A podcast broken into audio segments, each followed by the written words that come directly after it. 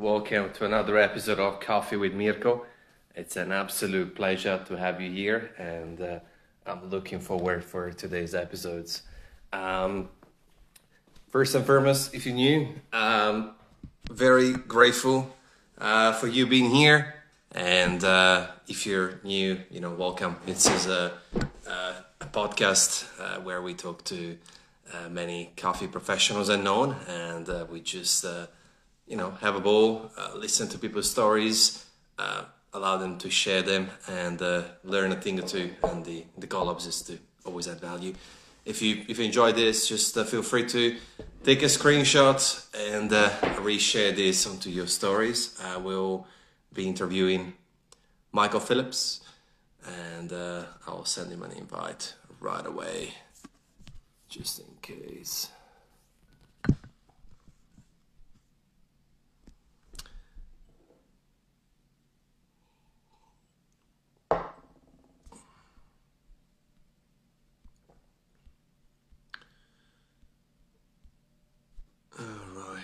So yeah, um, if you don't know much about the the the guests, uh, well, stick around because uh, he got an incredible story. And uh, speaking of him, here here he is. I'm very honored to be able to chat.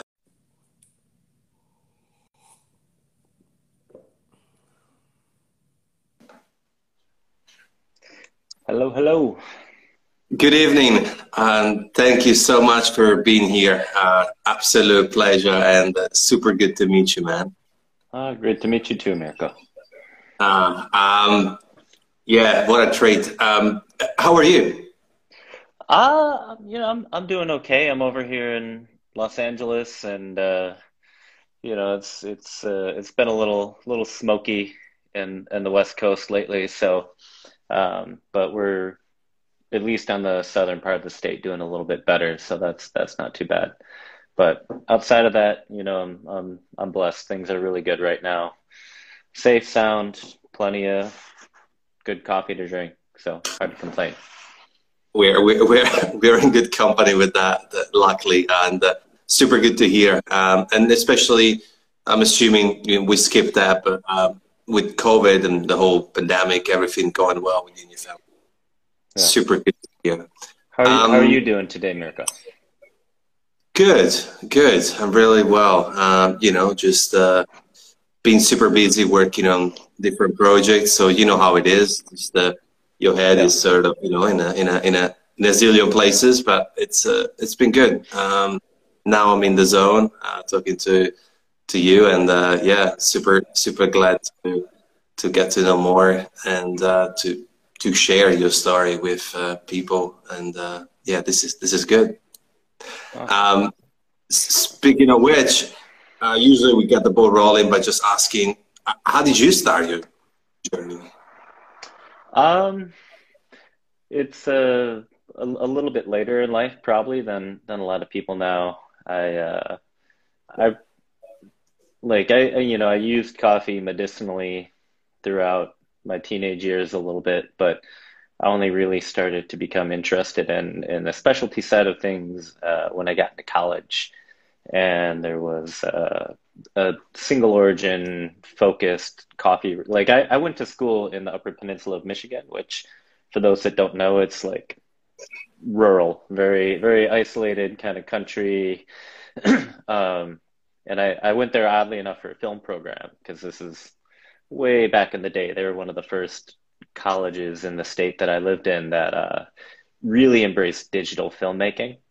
Um, so I, I ended up going there to, to focus on that, and there wasn't a lot of a lot going on in this town. But luckily for me, um, this this guy Theo McCracken, he uh, he moved up there just he had been in the coffee industry elsewhere and wanted to just open up a small shop and do his thing. And like this guy was a classic painting of a crotchety old roaster. You know he would sit in the back of the shop and smoke cigarettes and drink whiskey while he's roasting all these coffees. And you know he just he didn't give a damn what anybody else thought. But uh, this is back in 2002 and in the middle of nowhere and this guy is roasting top shelf single origin coffees. Uh, he's brewing proper sized espresso drinks like six ounce caps and macchiatos and brewing every cup to order by hand. You know, 2002, middle of nowhere. The guy was a, a savant ahead of his time. So uh, he got me interested. He's the first person where I was like, holy, this is something different. This is not the coffee I'm used to. And that just planted the, the seed. And I, I continued on in my film career, um, thinking that that was what I wanted to do. All the while, like, kind of going to this place like Coffee University every chance I get you know, he would teach me about different origins and how to do a pour over. And um, ultimately, I moved away from that college town uh, to Minneapolis to work in uh, a film studio. Um, and I just couldn't, I couldn't stand the work. It was, I didn't even own a TV. And here I am, like, struggling to get jobs to, like, stand next to the camera operator with pieces of tape on me. You know, like it was the the film industry is brutal. Um, and every time I'd be coming home from these shoots, I realized I wasn't I wasn't reading about the next film project. You know, I was on coffee blogs. Um, you know, back then that was Coffeed, and it was just a whole bunch of home coffee nerds like trying to figure out their game. And eventually, I was like, "Screw this!" I sold all of my film equipment and I used it to buy a home roaster and a small espresso machine and a Mazzer Mini. And I was like, I'm going to figure out how to do this. Um, so I, I just did that for a while and I tried to get a job in Minneapolis, but no one on earth would hire me. Um, it was like coffee shops back then were mismatched furniture and like cute chicks with tattoos and piercings. And that, you know, I was like some late 20s white dude being like, "Oh yeah, but how often do you clean your grinder?" And they're like, "We don't, we don't want you here." Uh, so after about a year of trying to do that and like working on stuff on my own at home and ordering coffee from Sweet Maria's and all that, um, I had a I was dating a woman at the time who lived uh, back in the college town that I was at. She was actually the one that got me to go to that first coffee shop. Um, but she was flying back from the East Coast through Chicago. And she's like, You got to meet me in Chicago and pick me up. Because uh, there's this thing, it's a coffee competition happening. Yeah, I think you're going to love it. So I drove from Minneapolis to Chicago for the 2005 barista competition that they hosted. Um, and it was my first time getting to go to a real specialty coffee shop. And everything just blew my mind. I was like, this is this is what I want to do.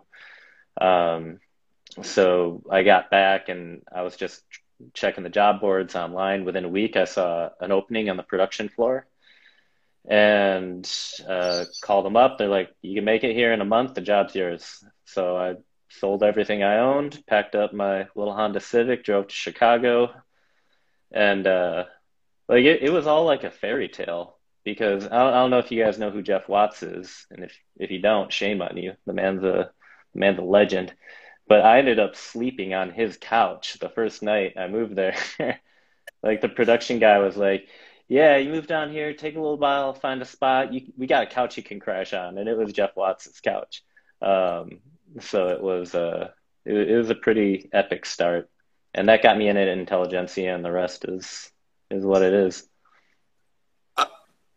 You know, it's super interesting, and thank you for sharing that. I um, I just um it's just for me, you know, I always say I love coffee, but I love people more, and I think people and their stories is just what I'm passionate about. If I wish I was academic enough to go and study because I love to study people. I don't know, it sounds a bit creepy, probably, um, but um, it's just like that light bulb aha moment. It's so interesting to me in the sense of that I always bang on about the fact that it's difficult for many people who feel that they're stuck or they they feel the path has been drawn by their parents, the society, culture. And I'm not pointing fingers because it's not right or wrong, but I think it's essential more than ever to recognize that we've been speaking about the wrong currency for so long, which is the dollar currency, which I get it. Look, you know, we all have expenses, but yeah. for you, it's like, yeah, how difficult was for you to drop uh, the, the film industry uh, because I'm, I'm assuming that you had someone or something behind the, the reason why you got in there for the first in the first place to go and say well I'm gonna clean grinders and uh, push I mean I don't know I, I definitely understand the idea of like talking about what's what's important in life and focusing on that but I like yeah I was kind of a I was a mess up you know I uh in high school, like I thought I wanted to go into architecture and I, I didn't know what to do. Me deciding to go into film was not something my parents were thrilled about. You know, they're like, "Oh yeah, you want to get an arts degree? That's great." Uh, but you know, they they loved me. They supported me to let me take out all the loans to pull it off. But um, but yeah, like bouncing from film to coffee was, you know, it was like going from zero to zero. Um, I wasn't making. I had a steadier income when I was in film, but you know I hated the work. So giving all that up to to go and I, and actually I started in production before I even got to clean grinders. Um, cleaning grinders was a step up. Uh, so it was it wasn't a huge leap, and I think that's why the coffee industry is hard. You know, it's not it's not built for sustainable, easy entry. You know, if if I were starting out again at the, at this point in life, you know, I'm I'm 41 now, so it's uh it's it's a it would have been a lot more challenging to live in an apartment with three other roommates and like be scraping for rent. And but back then like that's what it was you know there wasn't there wasn't a ton of money being splashed around and it's it's still not necessarily that much better for people just getting in um, so it's it's it's hard but i think by virtue of the fact that I wasn't coming from uh, something with a golden parachute. It made it a lot easier to just say, "All right, I'm going to do this." Which which makes which makes total sense, and I think that I often we often forget in Melbourne or Sydney that we are super lucky and privileged because baristas here, you know, can oh, make yeah. a living. You know, you guys like, are the dream. Oh man. I've been over there. I talked to some people. We're like, you get what? How much paid vacation?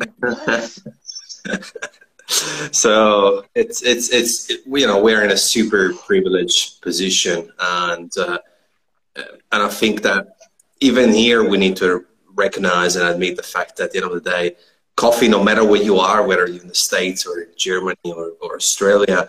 Um, ultimately, you got to start from the bottom, and not because it's a cliche way to say, but if you don't know how to wash dishes and how to well clean the grinder to your to your side of the story, well, you're not gonna be able to become that junior head barista that, that you want to become or start even thinking about competing. Like that in that 15 minutes of barista comp ain't just all about making coffee. It's stages, presentation is the wording, but also, like I said again, the, the part of washing and tidying and cleaning.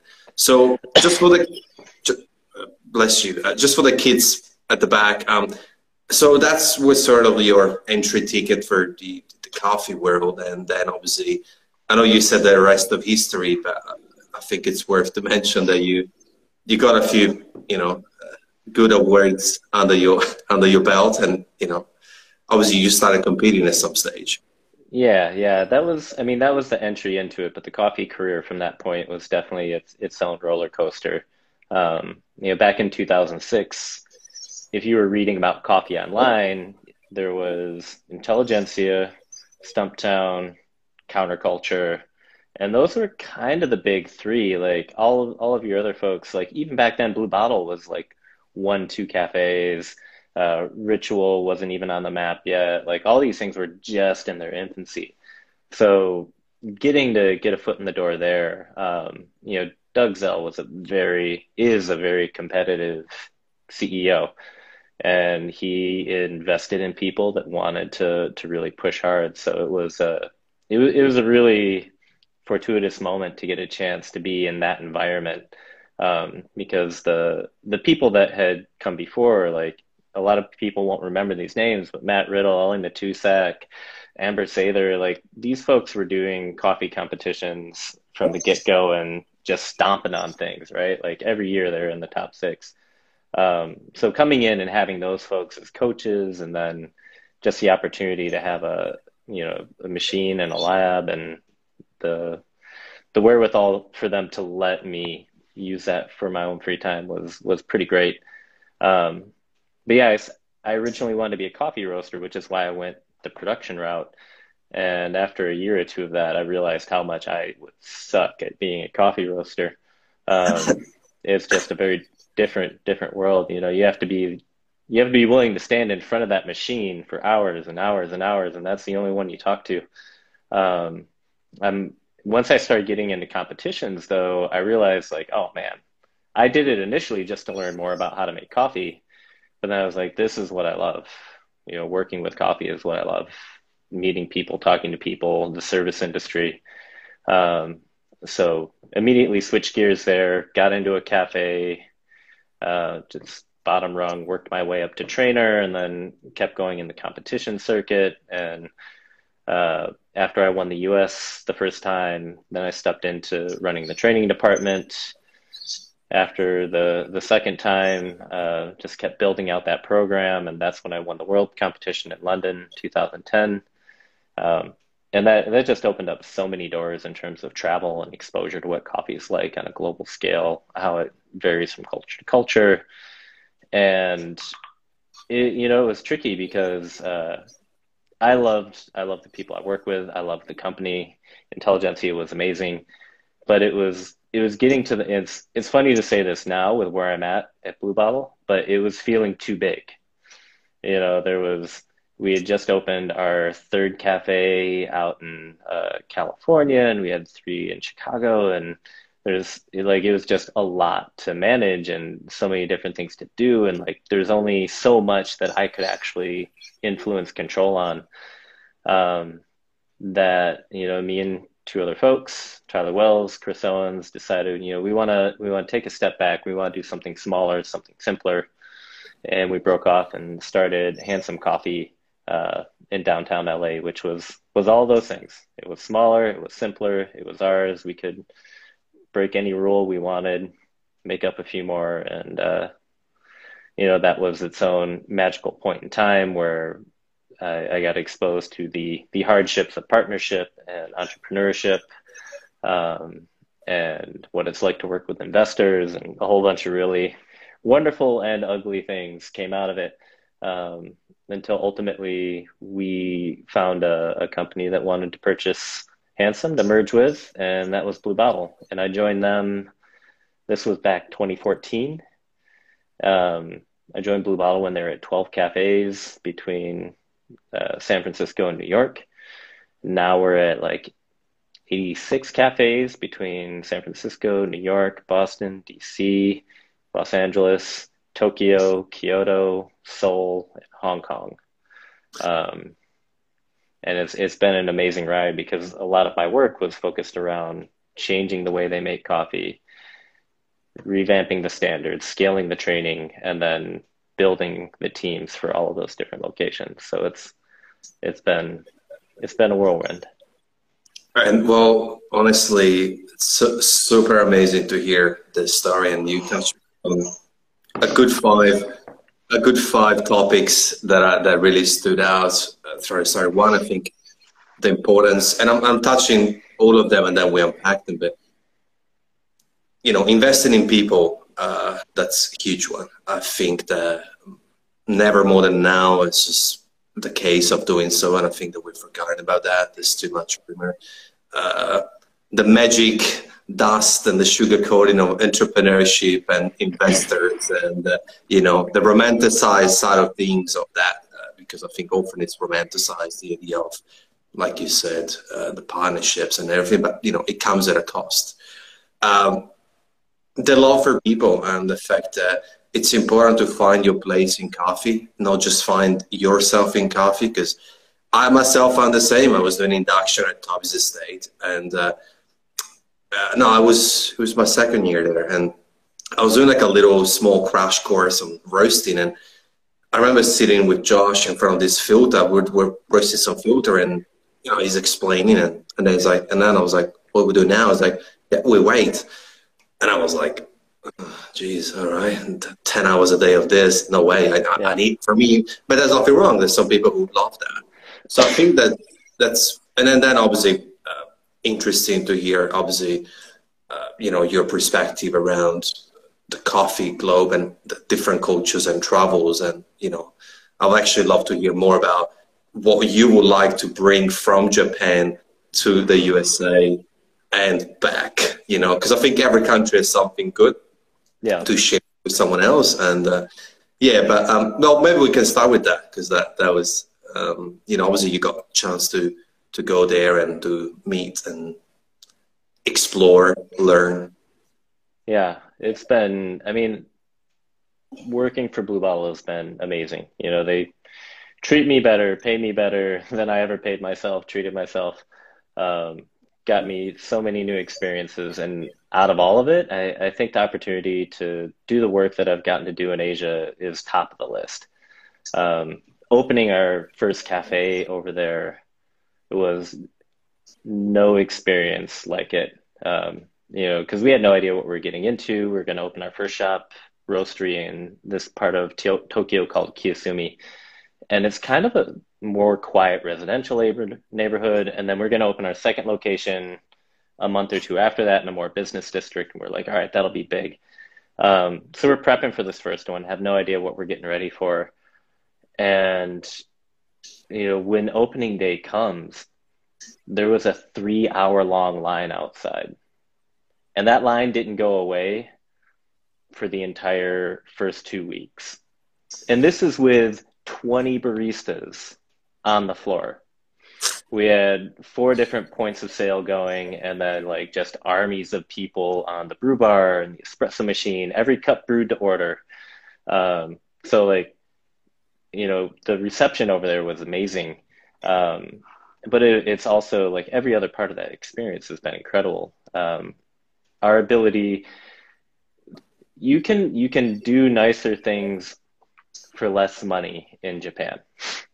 Uh, just the the design and the build opportunities are are so much more affordable and realistic, and the aesthetic and people's patience for a, a slower design or an out of the way location is enormous. You know, in the U.S., it's convenience, efficiency, expense, like everything, like weighs down on that part. Where in the cafes we've built over there, we've been able to take a lot more luxury with what we're doing in, in that.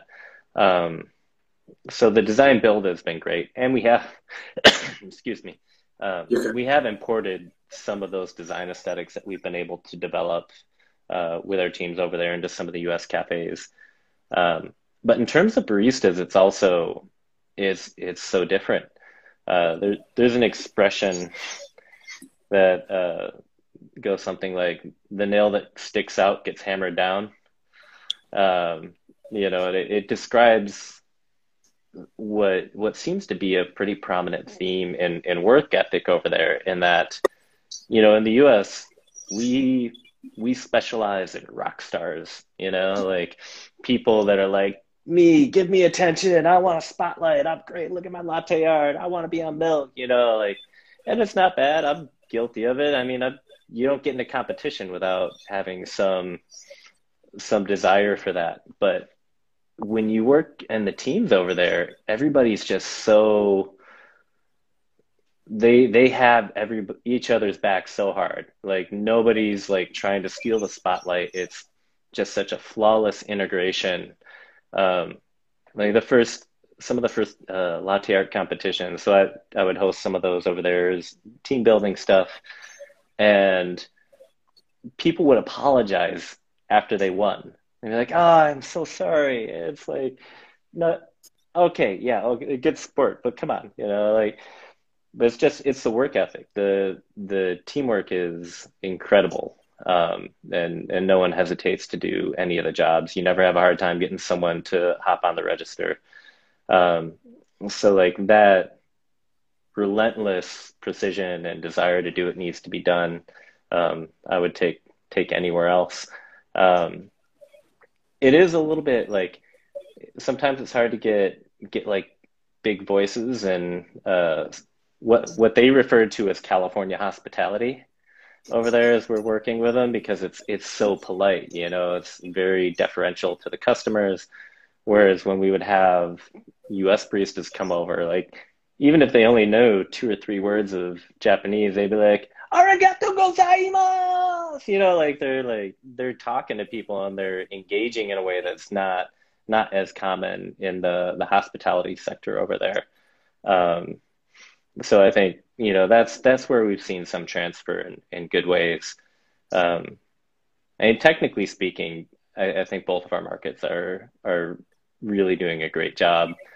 Um, I think the Japanese and Korean markets they're really good at following the rules, um, but almost to a fault sometimes. You know, like uh, when I had first gone over there to set up the the brew bar system and grinding and dosing, um, we were we set them up with uh, grind by weight baratzas. Um, they had like a bank of six of them, right? And they're like in general, we would find that the toler- accuracy tolerance inside of those to be about half a gram, and if it drifted, you know, we could calibrate it back. Um, but by the time that I had come back, they were not using the grind by weight function anymore because it wasn't accurate enough. They were taking it every every dose and like getting it down to a tenth of a gram for brewed cups of coffee. You know, we push for a tenth of a gram in espresso dose, um, but for a brewed cup, I would I would challenge any taster to like tell the difference between twenty two point one and twenty two point three. Um, but because that was the rule, like our target was this number, like they like keep dialing back into that number. Um, so it's it, it, cuts both ways.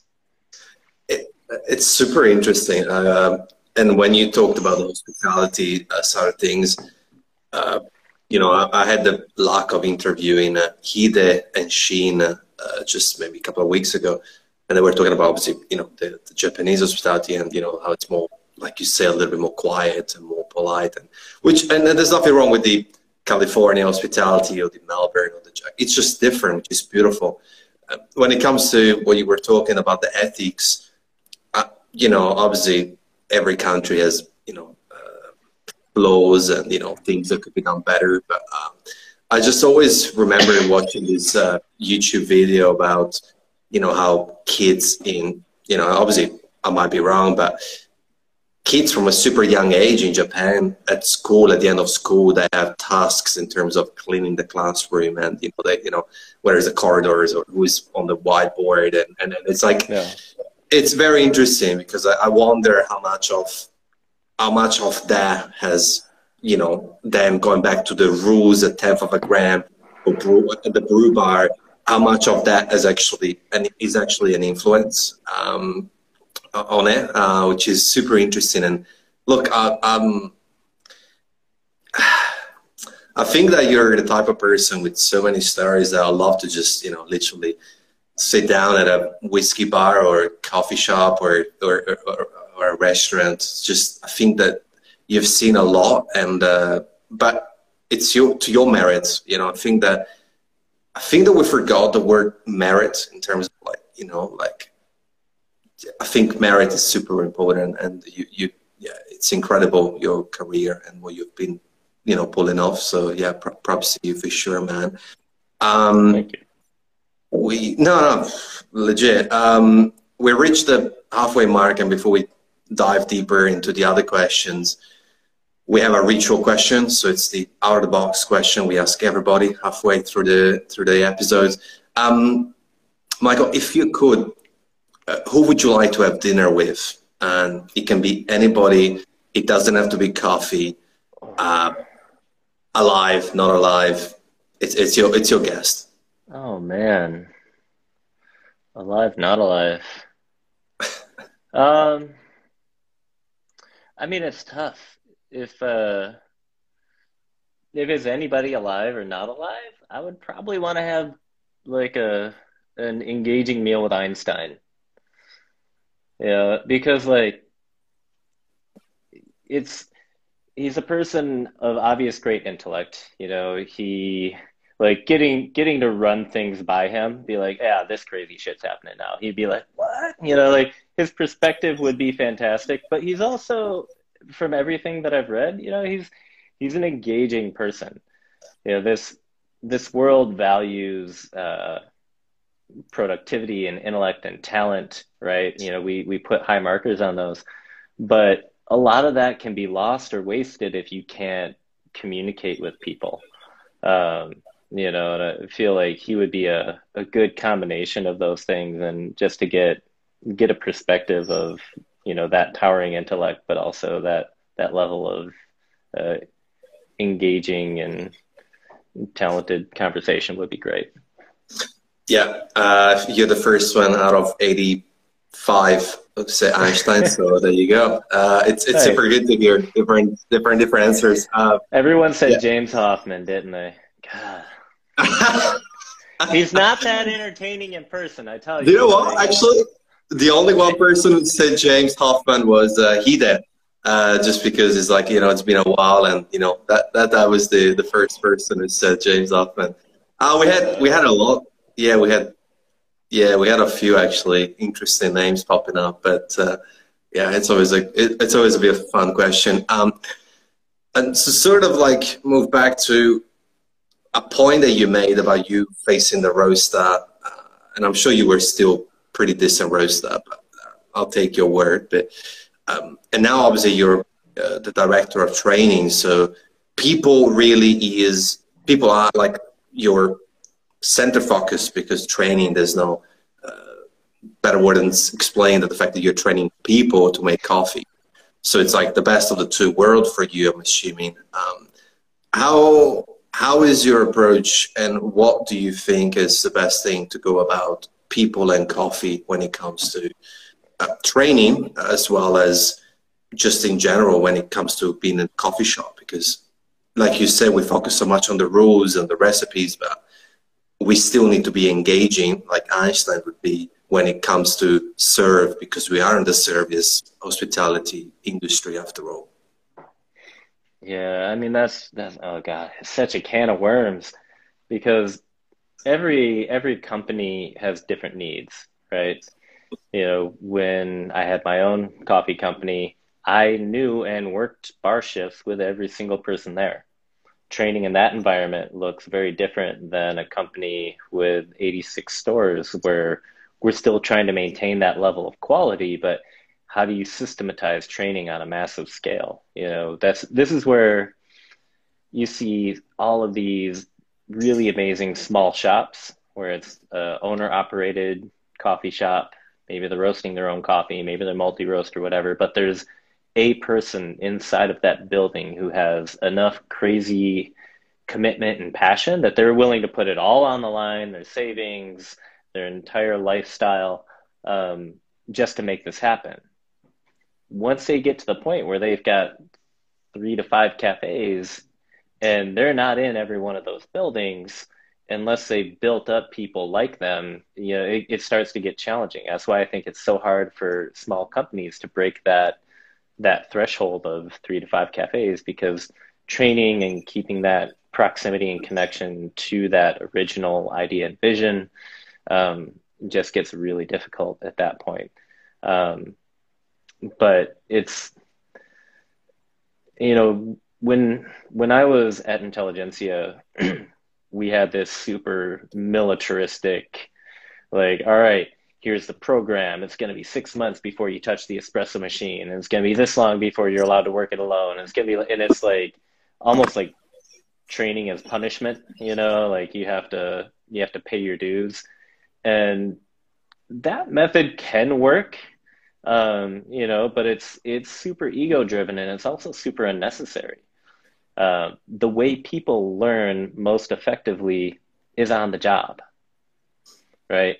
There's a, a learning theory that, that states it's the 10 20 70 rule. I don't know if you've heard of it or not, but the, the concept is 10% of your learning happens from uh, basically classroom and description, like this is this, this is this. 20% happens with active coaching, with someone watching you and working uh, side by side with you and correcting in a safe environment. 70% happens on the job. Like you can do all the lab work you want until you're actually in an environment doing that work. You're not setting those patterns in stone. Um, so when you have these excessively long apprenticeships of sorts where, you know, you sweep the cafe for six hours a day and then I'll let you make your own drink at night kind of thing.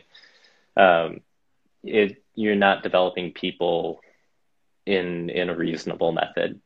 And I think as specialty coffee shifts and you start seeing it more and more places, uh, having having realistic approaches that can meet a whole range of people where they're at is essential for us as an industry if we want to grow in a positive and effective way that doesn't shut out folks that um, are are maybe not as resilient under what what can often feel like abuse. Uh, yeah, I love it, and uh, 10, 20, 70 is something I'm gonna look up. It's it makes it kind of reminds me of uh, of a quote that I read that I heard somewhere you know there's so much reading that you can do about push-ups you know like uh, yeah until you start doing them then you can feel also i think it's fair towards the actual person because you know uh, unless you try it you don't know the pain of it you don't know if you like it because you know again uh, you didn't enjoy you know film uh, the film game so and, but but you had to be on it in order to rule out whether you liked it or not. So I think it's yeah. also that element as well. And then obviously, I think ultimately, said uh, in order to get to 20 push-ups, you got to start from one or two or three, uh, and build make your you know make your way all the way to 20. Same with you know hours under your belt uh, on the coffee shop, and and yeah, I think I think it's interesting because I get where you were coming from, especially when it comes to well, you you know need, you need the structure because it's 80 plus stores. At the same time, you're really, you know, you're still enhancing the concept of the fact that you know the biggest investment for many companies are the people working within that. Uh, yeah. So you know your role is actually uh, super important because that that that get the people through you know the, the food through the door, and the people make you know the experience as well as the design as well as the brand as well as the coffee. But the first point of contact will be the people and even social media there's people behind replying to your comments or replying to your stories. So yeah people is super oh yeah. I could yeah like i said i'm, I'm more passionate about people than coffee. So um and and when it comes to training so what's your sort of thinking when it comes to home brewing um, what have you seen in the past few months and the past few years, how it has been evolving? Because I believe in the past six months, homebrewing has just been skyrocketing. Yeah. I mean, it's, it's, it's funny because I felt like when I was getting into coffee back in early 2000s, I was like, oh man, this is a golden era of coffee. Like all these options are available now that weren't available five years ago, even in terms of espresso machines and blogs you could read and things like that. And it was, it was an amazing era of coffee, but like it's it's even better now. The access to online content, like the fact that you can watch how-to videos from world champions, you can go on to any of like your uh, training websites like masterclass or whatever, and there's like there's even coffee colleges. UC Davis has a curriculum for coffee professionals. There's organized competitions. There's like different nonprofits. There's so many amazing outlets, and you can access all of them from your phone. Um, so as as a home brewer, I think it, it's a pretty magical moment. The thing that I look forward to is cafes embracing it more. You know, and there are some and some do it in like one-off fashions or they have some level of classes but seeing that opportunity approached more aggressively by by coffee roasters in terms of having in cafe opportunities to learn and grow um, to kind of break down that that barrier. There's so much research around the idea that once people are taught how to do something like a, a semi-complex task their estimation of the value of it increases two to three times. Right. So if you have a brew class, say you're a cafe that brews by the cup and some of your guests come in there, once they realize how hard it is to do it accurately, all of a sudden you're seeing more money in that tip jar. um, you're not hearing any complaints when you raise your prices to a fair market level um, because they people realize that attachment um, once they've had an opportunity. But if it all remains behind a curtain and they just see you back there like playing with kettles and moving stuff around, they don't truly understand what what the effort is and therefore can't associate the same level of value that we associate um, putting the effort in ourselves. So I think training homebrewers in cafe is uh, you know it's it's a new frontier that needs even more investment than than you see right now. And I really appreciate uh, you mentioning that because I think I'm hoping that with the lockdown we are in a you know uh, we are quite in a in a in a situation down here in Melbourne because anyway uh, we leave the politics out of it but you know we're we are currently in the stage for lockdown whatever it's called yeah. there's a curfew and um and I think it's just really I'm hope my hope is exactly what you were saying where is that what people now decided like brewing their aeropresses their V60s their you know espresso at home and I'm hoping that they will start appreciating more what's behind their daily morning or afternoon of cups. Uh, and hopefully, once things go to a semi semi normal, they will start seeing more. Maybe maybe they're not going to complain if they're waiting nine and a half minutes instead of six or yeah. twelve instead of ten. Um, and, and, I'm, and I'm hoping that that will maybe also have a reflection on pricing. I hope that they might go to those shops where they're not serving necessarily you know fair price market coffee and it's quite you know not not quite there in terms of taste and then i'm like well actually you know i've been drinking all these amazing coffees because i've been educating myself i don't like this anymore i'm going to look for another which will force eventually other businesses looking at increasing their quality that's sort of my hope yeah yeah i mean the market for single origin coffees in the higher end of the price scale has never been better.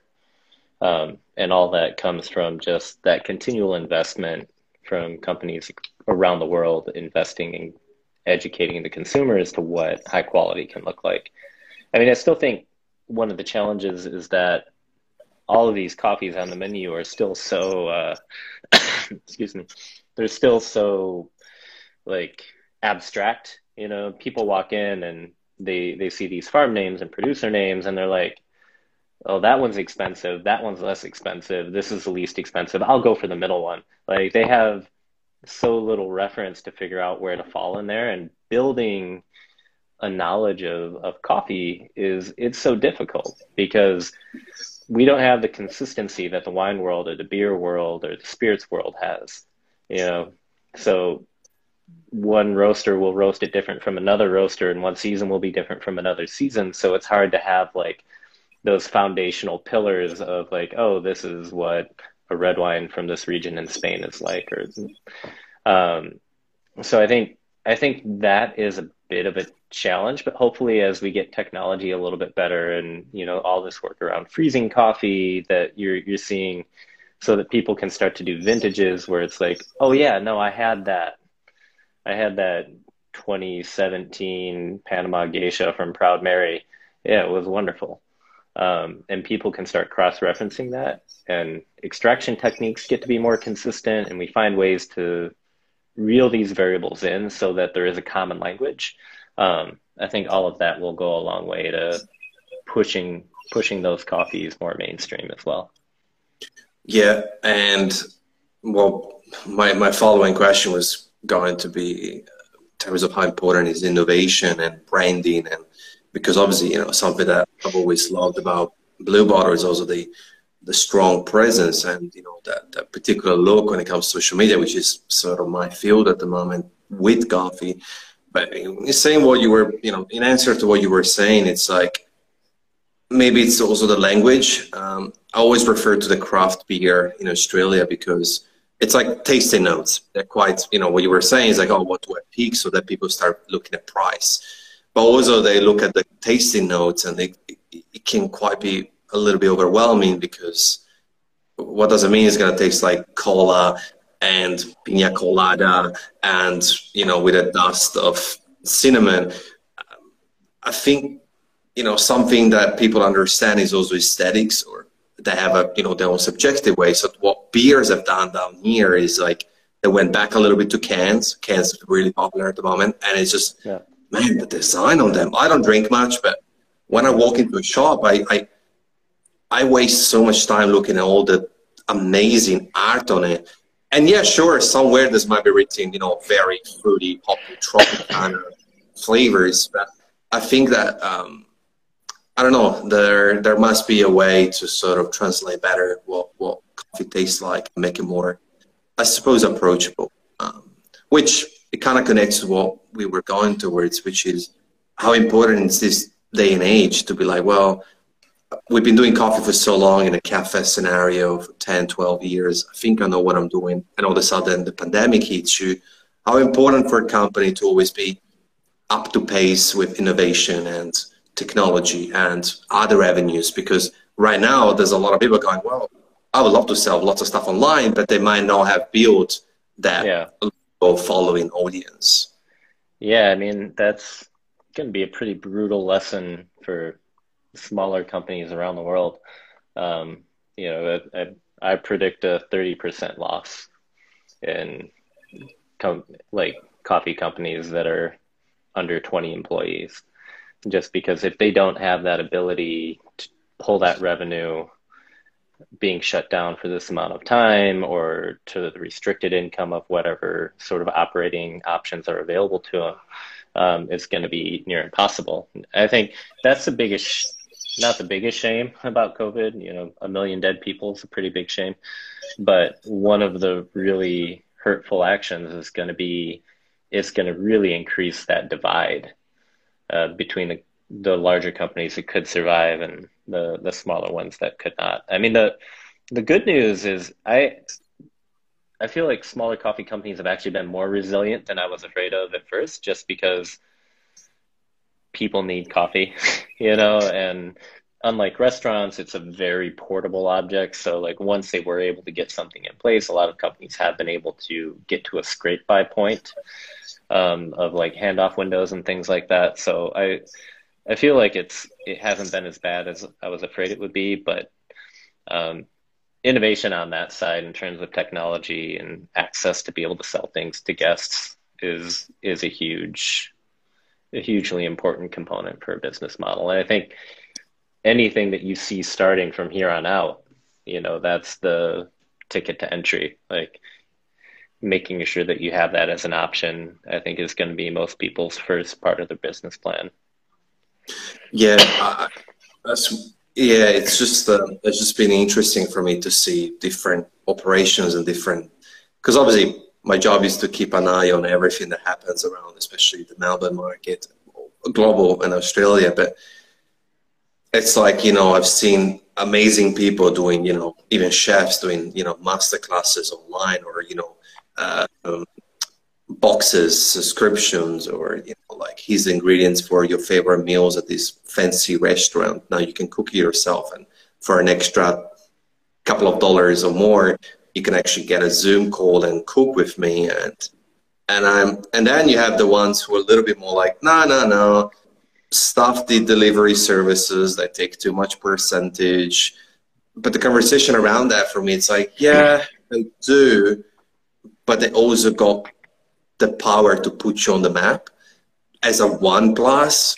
Uh, the second plus is you're reaching new people. Um, the third plus is you can get out of the limited zone because people can't walk to you if they're, you know, in this case, further than five kilometers. And and it's interesting because I've seen I've seen a lot of things, and I think people still trying to find what's the right fit, but there isn't really a right or wrong way uh, to go about it. But I think that I think that for many years, coffee professionals, like you were talking about, big egos, we could have been a little bit stubborn and be like, no, that's how it's done. This is it. Like like yeah. I, you know, learned everything I had to learn, but I think we could keep a more of an open-minded set when it comes to especially business operations and you know okay, sure, uh, the puck press and milk dispensers and whatnot might not have, you know, some people say, well, I'm no longer a barista, but now you got an extra 23 seconds to talk to your customer and connect. So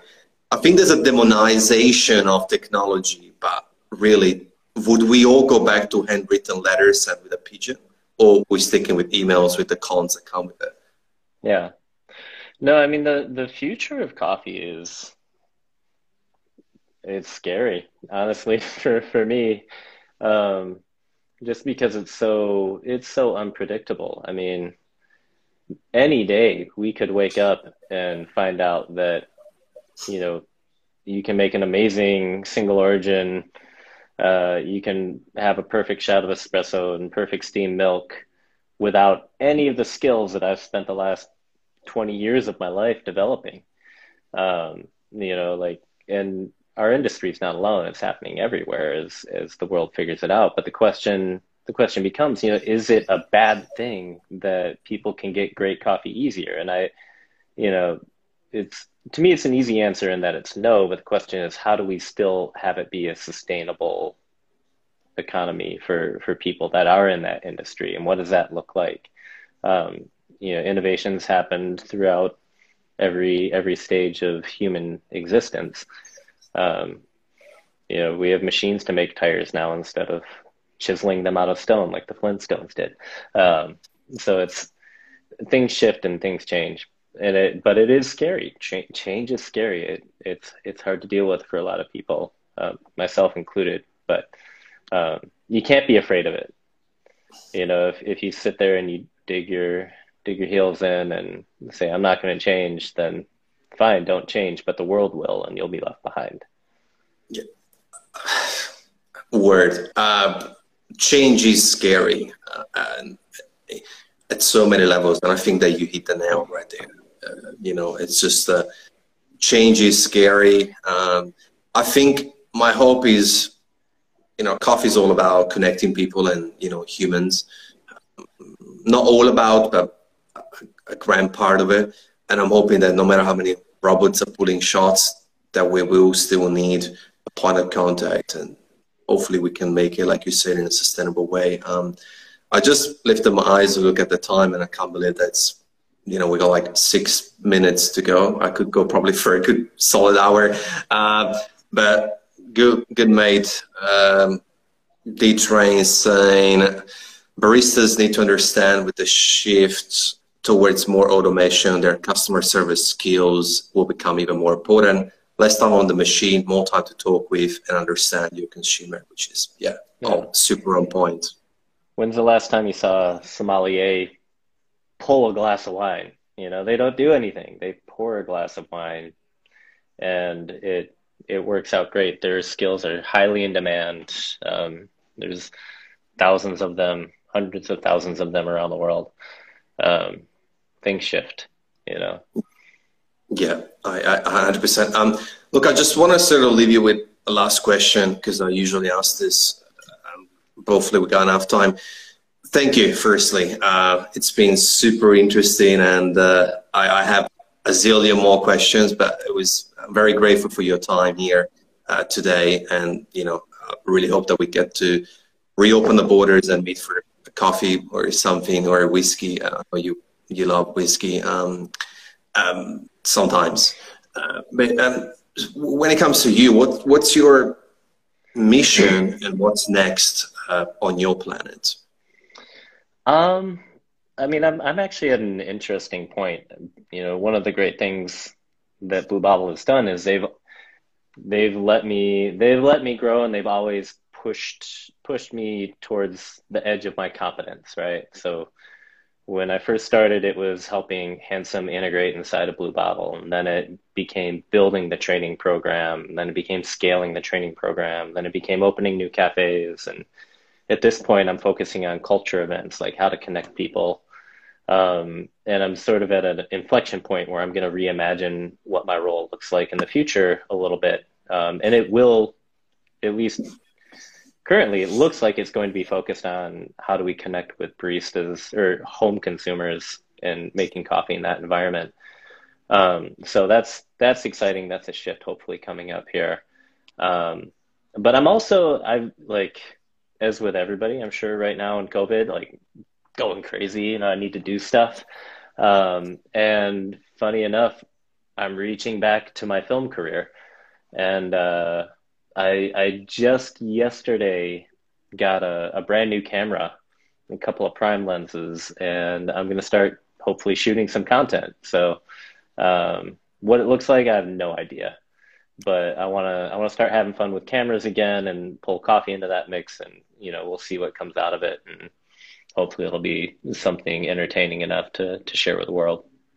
I, I'm sure it will be, and it's super nice to hear. I think that just ties up how you started, and I think the key word is have fun. Like you say, I'm just gonna have fun with it, and whether 1, 10, 100, or 1,000 people view it or like say it doesn't matter as long as you enjoy the process of it and what you're shooting. I'm super excited. I'm a, I'm a I'm assuming by my assumptions maybe that there'll be some maybe coffee content, um, or likely, you know yeah. possibly. But I'm very very keen to see, and uh, please do share with the world because uh, I think you know there's there's there's never enough uh, good content, and uh, I love to see you getting back into the original game. It's uh, yeah, that's such a nice way to, to finish this. Um, and I'm actually on a project of getting my hair long and, you know, gone through some pictures to find yours. I was like,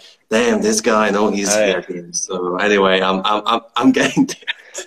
I got, yeah, I got short just a, a month ago. It was, it was down to here. Uh, I want to say early January. And then I just, I always float. I, it used to be down to my belly button when I was, uh, in college. Yeah. And sometimes well, it's shaved. It's uh, it's you know, have fun with it. Don't take yourself too seriously. oh no, I just I'm at that stage where you know the sides and you know I have a bit of a mullet, so I'm like the cap just works works in my favor.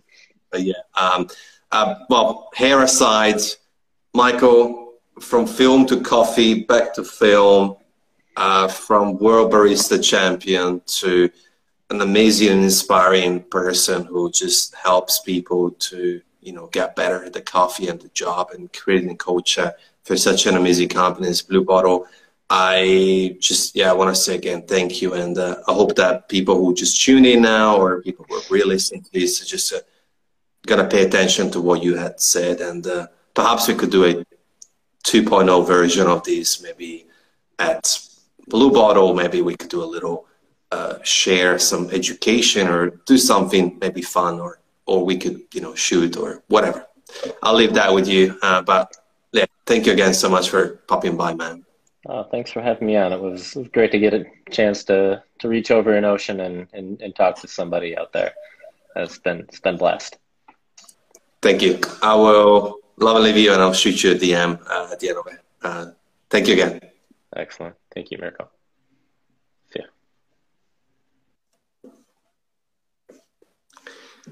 Hey, there you have it, guys. Um,